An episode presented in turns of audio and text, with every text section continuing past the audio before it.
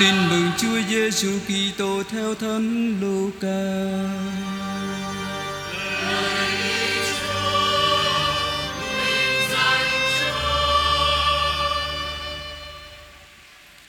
Hồi ấy, bà Maria lên đường, vội vã đi đến miền núi, vào một thành thuộc chi tộc Juda. Bà vào nhà ông Zakaria và chào bà Elizabeth. Bà Elizabeth vừa nghe tiếng bà Maria chào, thì đứa con trong bụng nhảy lên và bà được đầy thánh thần. Bà Elizabeth kêu lớn tiếng và nói rằng: Em được chúc phúc hơn mọi người phụ nữ và người con em đang cưu mang cũng được chúc phúc. Bởi đâu tôi được thân mẫu Chúa tôi đến với tôi thế này Quả thật Này tai tôi vừa nghe tiếng em chào thì đứa con trong bụng đã nhảy lên vì vui sướng.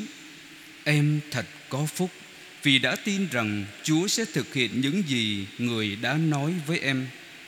Bây giờ bà Maria nói, Linh hồn tôi ngợi khen Đức Chúa, Thần trí tôi hớn hở vui mừng. Vì Thiên Chúa đấng cứu độ tôi, Phận nữ tỳ hèn mọn, Người đói thương nhìn tới, Từ nay hết mọi đời Sẽ khen tôi diễm phúc. Đấng toàn năng đã làm cho tôi biết bao điều cao cả. Danh người thật, chí thánh, chí tôn. Đời nọ tới đời kia Chúa hằng thương xót những ai kính sợ người. Chúa giơ tay biểu dương sức mạnh Dẹp tan phường lòng trí kiêu căng. Chúa hạ bệ những ai quyền thế Người nâng cao mọi kẻ khiêm nhường. Kẻ đói nghèo Chúa ban của đầy dư Người giàu có lại đuổi về tay trắng. Chúa độ trì Israel tôi tớ của người, Như đã hứa cùng cha ông chúng ta. Vì người nhớ lại lòng thương xót, Dành cho tổ phụ Abraham Và cho con cháu đến muôn đời. Bà Maria ở lại với bà Elizabeth độ ba tháng rồi trở về nhà đó là lời Chúa. Lời Chúa Kitô, lời khen Chúa. Thưa anh chị em, trước khi chia sẻ lời Chúa như thường lệ đó, tôi xin mời anh chị em dừng lại một vài phút cùng với tôi chúng ta tìm hiểu về lược sử lễ Đức Mẹ Hồn Sắc lên trời mà hôm nay chúng ta kính trọng thể việc Đức Mẹ được Chúa cho lên trời cả hồn lẫn xác. Thưa anh chị em, Đức Mẹ Hồn xác lên trời còn gọi là Đức Mẹ Mông Triệu mà ở trong tổng giáo phận thành phố của chúng ta đó có ít nhất là hai nhà thờ chọn tước hiệu Đức Mẹ Mông Triệu một thì ở bên xứ Mông Triệu ở bên chỗ quận Bình Thạnh gần Thị Nghè đó hay là ở dưới quận 8 ừ. Đức Mẹ mong chịu là việc Đức Mẹ được đưa lên hưởng vinh quang thiên quốc cả hồn lẫn xác sau khi hoàn tất cuộc đời trần thế. Giáo lý Hội Thánh Công giáo số 966 Niềm tin này đã nảy sinh ngay từ những thế kỷ đầu của Kitô giáo. Đến thế kỷ thứ sáu, Trong kinh nguyện và phụng tử Đông Phương Có lễ mừng kính mẹ yên giấc Dormitio Vào ngày 15 tháng 8 còn Tây Phương cũng có lễ Đức Mẹ lên trời vào ngày 15 tháng 8 từ thế kỷ thứ 8 thưa anh chị em. Niềm tin đó đã trở thành một tín điều được Đức Giáo hoàng Pio 12 long trọng công bố ngày 1 tháng 11 năm 1950 qua tông vấn Munificentissimus Deus, Thiên Chúa vô cùng đại lượng. Hội Thánh mừng kính Đức Mẹ hồn xác lên trời như một lễ trọng vào ngày 15 tháng 8 Tính điều này có nghĩa, Vì là mẹ của đấng cứu thế, Đức Maria đã được hưởng ngay ơn cứu độ của Chúa Giêsu Kitô. Việc lên trời của Đức Trinh Nữ rất thánh là sự tham dự độc nhất vô dị vào sự phục sinh của con mình và là việc thể hiện trước sự phục sinh của các Kitô hữu khác, tức là chúng ta. Giáo lý Hội Thánh Công giáo, số 966. Bây giờ chúng ta trở lại với cái phần thường lệ Xin chia sẻ với anh chị em bốn điểm trong phần phục vụ lời Chúa của ngày lễ Đức Mẹ Hồn Sắc lên trời. Điểm thứ nhất là bài đọc một trích từ sách Khải Quyền chương 11 câu 19a, chương 12 câu 1 cho đến câu 6 và câu 10 AB.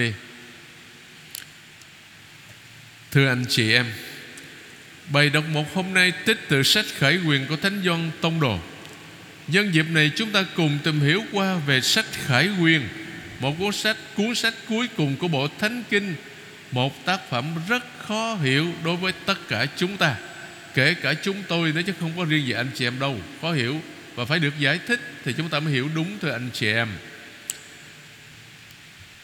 tác giả tin mừng Doan em của thánh gia cô bê tử đạo công vụ tông đồ chương 12 đã vì rao giảng tin mừng mà bị đày ra đảo Bát Mô vào khoảng năm 95 của thời đại chúng ta. Chính từ nơi đây, Ngài gửi đến cho chúng ta cuốn sách Khải Quyên hay là Mặt Khải này với cảnh trời mở ra những thiên thần và tai ương cảnh sa đọa của đám người phì nộn và máu của các vị tử đạo. Khải quyền tiếng hy lạp là obo apocalypsis có nghĩa là biểu lộ điều được che giấu.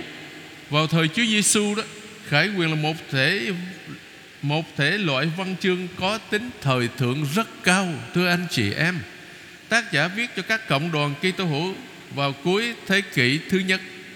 Đó là bảy hội thánh ở Tiểu Á thuộc tỉnh Asia của đế quốc Roma.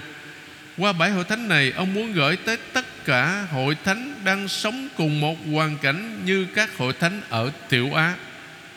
Lúc đó, các tín hữu đang gặp thử thách có nguy cơ mất đức tin, thưa anh chị em. Nguy cơ vừa xuất hiện ở bên trong hội thánh, vừa do bên ngoài đưa tới. Bên trong thì có những kẻ gieo rắc tà thuyết Làm lung lạc đức tin chân chính của anh em tín hữu. Còn bên ngoài đó Thì các hoàng đế Roma bách hại tín hữu ác liệt Vì các tín hữu không chịu tôn thờ hoàng đế như là chúa tể của mình. Trước hoàn cảnh khó khăn như vậy Tác giả viết sách khải quyền để trấn an và củng cố đức tin cho anh em tín hữu. Tác giả cho thấy chính ma quỷ là căn nguyên gây nên nỗi khốn khổ thử thách này. Ông khuyên nhủ họ sống dũng cảm, Củng cố đức tin, Niềm cây trọng, Niềm cậy trông Vào lòng trung thành của họ đối với Đức Kitô. Điểm thứ hai, Trở lại bài đọc một. Ta phải hiểu thế nào về người phụ nữ và con mãn xà đây, Thưa anh chị em? Một người phụ nữ xuất hiện trong ánh vinh quang, Mình khoác mặt trời, Chân đạp mặt trăng và đầu đội triều thiên 12 ngôi sao, nhưng lại quằn quại vì sắp sinh con. Người phụ nữ đó tượng trưng cho nhân loại. Nha, ở đầu sách thánh trong sách sáng thế đó, tượng trưng cho nhân loại là người phụ nữ đã phạm tội, đó là bà Eva. Giờ đây thì ngược lại, chúng ta thấy một nhân loại đẹp ý thiên chúa quằn quại trong cơn sinh nở, trong cơn đau sinh nở bởi vì toàn bộ lịch sử của chúng ta là bước đường gian khổ chuẩn bị chờ đón ơn cứu độ. Người phụ nữ sinh một người con trai chính là Chúa Giêsu Kitô. Yeah. Đấng cứu thế là qua trái của tình yêu Thiên Chúa dành cho loài người. Ơn cứu độ phát xuất từ Thiên Chúa, đồng thời cũng phát xuất từ nhân loại, thưa anh chị em. Người phụ nữ tượng trưng cho nhân loại biết cộng tác vào kế hoạch của Thiên Chúa và cũng là biểu tượng của Đức Maria sinh hạ Đức Giêsu. Đó cũng là hình ảnh hội thánh trốn vào sa mạc, nghĩa là sống cuộc sống thiêng liêng của mình, xa cách thế trần và được lời Chúa dưỡng nuôi trong những cơn bách hại. Con mãng xà là con rắn xưa trong câu chuyện về tội nguyên tổ, chỉ khác là nó được trang bị hùng hậu hơn, bảy đầu và mười sừng của nó chỉ tính đa mưu túc trí của nó, nhưng con số 10 chỉ sự bất toàn. Nói lên rằng quyền lực của nó không phải là bách chiến bách thắng đâu. Nó đã bị đánh bại trên trời, nhưng khi bị tống xuống đất, nó đã kéo theo một số thiên tầng, một phần ba các ngôi sao trên trời. Còn người con trai thì Satan đang chuẩn bị tiêu diệt người trên thập giá, Nhưng khi sống lại, người đã thoát khỏi sự độc ác của nó. Thưa anh chị em, Thiên Chúa luôn an ủi, nâng đỡ chúng ta trong mọi cơn thử thách gian nan. Điều quan trọng đó là chúng ta hãy đặt trọn niềm tin vào người, Hãy phó thác cho người cuộc đời của chúng ta Và những người thân yêu của chúng ta Cho tình yêu quan phòng của Chúa Là cha giàu lòng thương xót. Chúng ta bước sang điểm thứ hai là Thánh Vịnh Đáp Ca, Thánh Vịnh 44 Mà chúng ta vừa nghe một ca viên hát Đề cập đến hôn lễ quân vương, Thánh vị làm nổi bật vai, Thánh Vịnh làm nổi bật vai trò của nhà vua Trong những câu đầu Trước khi nói đến hoàng hậu tương lai Mà phụng vụ lễ Đức Mẹ Hồn xác lên trời hôm nay đó, Đề nghị chúng ta đọc Theo nhiều nhà chú giải Thánh Kinh, Hôn lễ này tượng trưng cho sự kết hợp giữa Chúa Kitô và hội thánh của người. Vị hôn thê phải nghe theo tiếng gọi của hôn phu của mình, như xưa. Ông Abraham đã đáp lại lời mời gọi của Thiên Chúa. Hãy rời bỏ xứ sở, họ hàng và nhà cha ngươi mà đi tới đất ta sẽ chỉ cho ngươi. Sáng thế chương 12 câu 1. Đức Maria mẹ của giáo hội cũng đáp lại lời mời gọi của Thiên Chúa qua trung gian của sứ thần Gabriel Đức mẹ báo trước tiếng xin vâng mà giáo hội dâng lên Thiên Chúa qua tiếng xin vâng của mỗi người khi lãnh nhận bí tích thánh tẩy. Bài đọc 2 Trích từ thư thứ nhất của Thánh Phaolô tông đồ gửi tín hữu Cô-rinh-tô chương 15 câu 20 cho đến 27 à.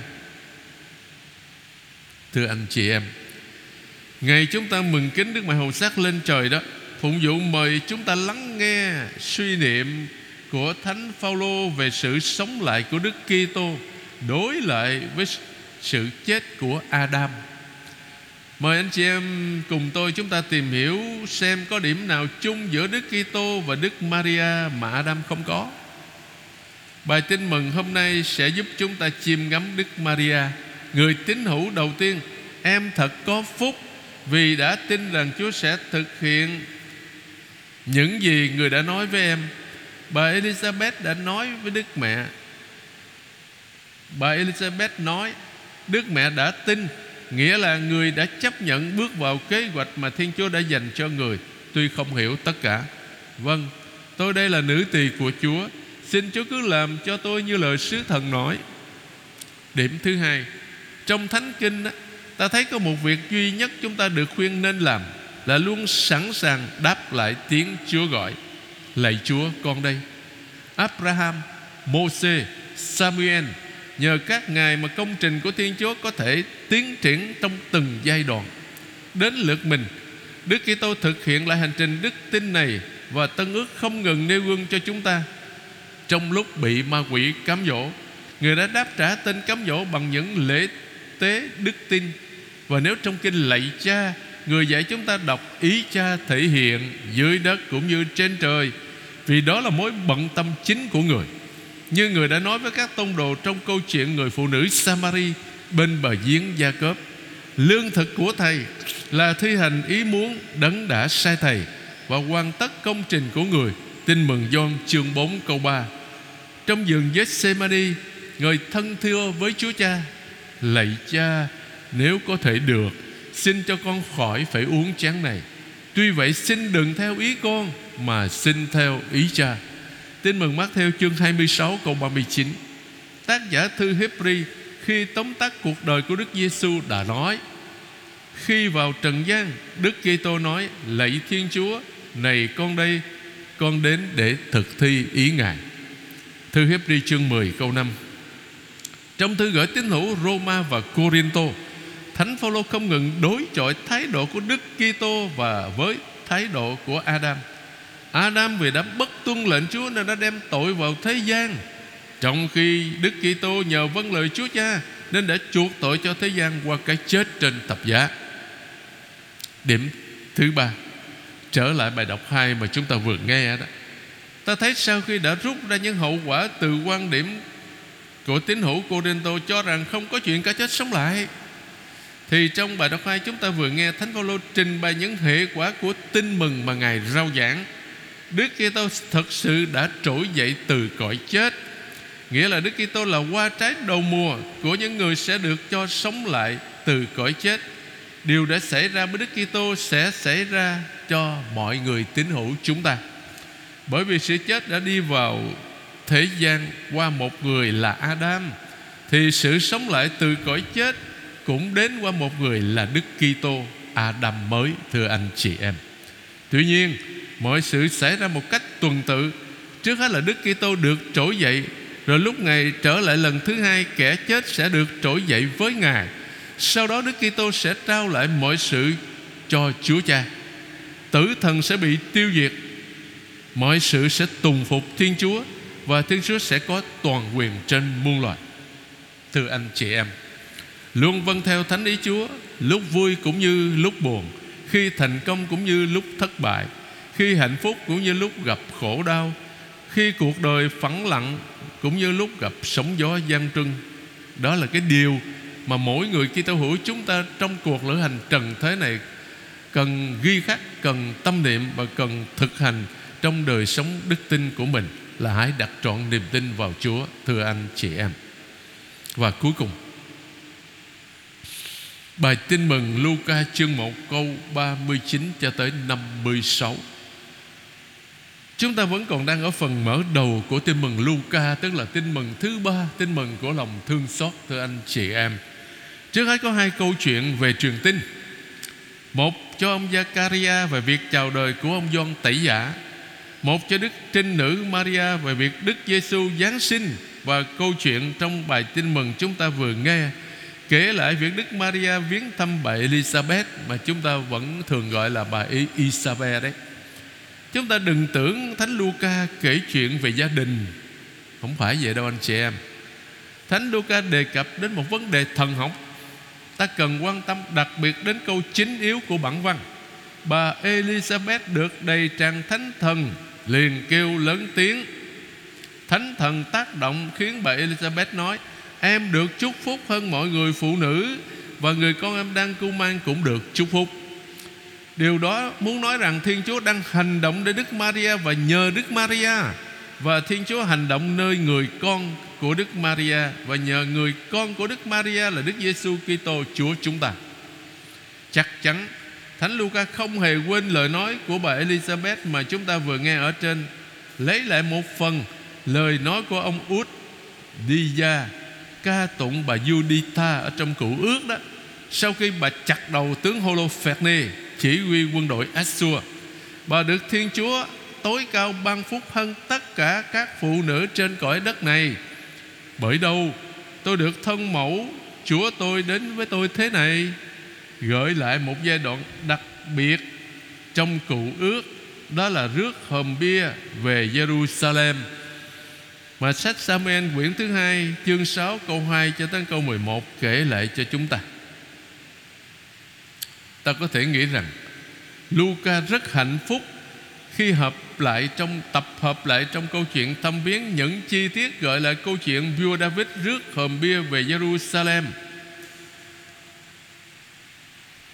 Hai cuộc hành trình, Một của hòm bia giao ước Và một của Đức Maria diễn ra trong cùng một vùng, các ngọn đồi của miền Juda. Hòm bia giao ước vào nhà của ông Ovid Edom. Thiên Chúa giáng phúc cho ông cùng cả nhà của ông. 2 Samuel chương 6 câu 12. Còn Đức Maria vào nhà ông Zakaria và bà Elizabeth mang lại hạnh phúc đến cho, mang hạnh phúc đến cho nhà đó. Hôm bia giao ước ở lại nhà ông Ovid Edom 3 tháng, thì Đức Maria cũng ở nhà bà Elizabeth 3 tháng. Và cuối cùng David nhảy múa hết sức mình Trước nhan Đức Chúa 2 Samuel chương 6 câu 16 và Luca cho biết, Ông Gioan Tẩy Giả đã nhảy lên vui sướng Trước Đức Mẹ đang mang, đang cưu mang đấng cứu thế. Thưa anh chị em, Tôi xin mở ngoặt chút xíu. Cách đây mấy năm tôi không có nhớ rõ năm. Tháp khi mà tháp tùng Đức Hồng Y Dẫn đoàn hành hương đi qua Israel đó, tôi rất là may mắn, tình cờ đi đến một cái tu viện và xin dùng cơm trưa ở đó theo cái sự sắp xếp của bên du lịch. Và cái chỗ đó, khi tôi vào, chúng tôi nhờ vào nhà nguyện giếng chúa đó, thì các sơ mới cho biết, chính tại nơi đây này, nơi cái nhà nguyện đó, ở đó, là hồi xưa vua David đã rước hòm bia đi về Jerusalem. Nha, để có lại những cái hình ảnh hồi xưa. Và cái việc vua David rước hòm bia về Jerusalem đó, qua cái việc rước đó, mà bà hoàng hậu Mikan là vợ của vua David bị tống vào lãnh cung cả đời luôn. Tại sao? Bởi vì cái bà đó bà khó chịu. Bà nói, nhà vua là một bậc gọi là quân vương mà nhảy múa ăn mặc rồi nhảy múa điên cuồng ở trước cái hòm bia giao ước. Coi được không? Vua David nổi nóng. Ông nói, đối với Chúa, việc gì ông cũng làm hết. Bởi vì ông kính mến Chúa. Và vì bà Mikan đó mà nói như vậy, cho nên vua David cho tống bà vào lãnh cung cho tới chết luôn. Đấy, nha. Thưa anh chị em, rõ ràng điều này không phải là ngẫu nhiên đâu, vì Luca muốn cho ta chiêm ngắm nơi Đức Maria hòm bia giao ước mới. Mà hòm bia giao ước là nơi Thiên Chúa hiện diện, vì thế Đức Maria đang mang cách nhiệm màu trong cung lòng trinh khiết của người sự hiện diện của Thiên Chúa. Nhờ người Thiên Chúa đã mặc lấy bản tính loài người chúng ta Ngôi lời đã mặc lấy xác phàm và cư ngụ giữa chúng ta. Như chúng, hay là như chúng ta thường đọc, Ngôi hai đã xuống thế làm người và ở cùng chúng ta, nha. Tất cả việc này xảy ra là nhờ niềm tin sắc son của Đức Maria. Bởi Elizabeth nói, Em thật có phúc vì đã tin rằng Chúa sẽ thực hiện những gì Người đã nói với em. Bây giờ chúng ta tìm hiểu một chút về bài ca Magnificat, Bài ca ngợi khen, Rất là quen thuộc đối với tất cả chúng ta. Thay vì trả lời bà Elizabeth đó, Đức Maria hát lên bài ca Magnificat. Bài ca tạ ơn Vì câu mở đầu của bài ca trong tiếng Latin là Magnificat adima mea dominum. Linh hồn tôi ngợi khen Đức Chúa Nên thường được gọi là bài ca Magnificat. Bài ca phỏng theo bài ca của bà Anna Mẹ của ngôn sứ Samuel. Ở trong sách Samuel quyển thứ nhất chương 2 câu 1 cho đến câu 10 trong bài ca này Đức Maria của Đức Maria ta thấy những chủ đề cầu nguyện quan trọng trong Thánh Kinh.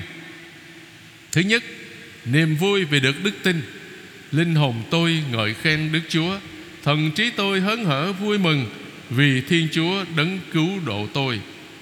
Ta thấy câu này gần như lặp lại lời ngôn sứ Isaiah Tôi mừng rỡ muôn phần nhờ Đức Chúa Nhờ thiên, nhờ thiên Chúa tôi thờ Tôi hớn hở biết bao Thứ hai, Lòng trung tín của Thiên Chúa Đối với những lời hứa và giao ước của người, Lạy Chúa.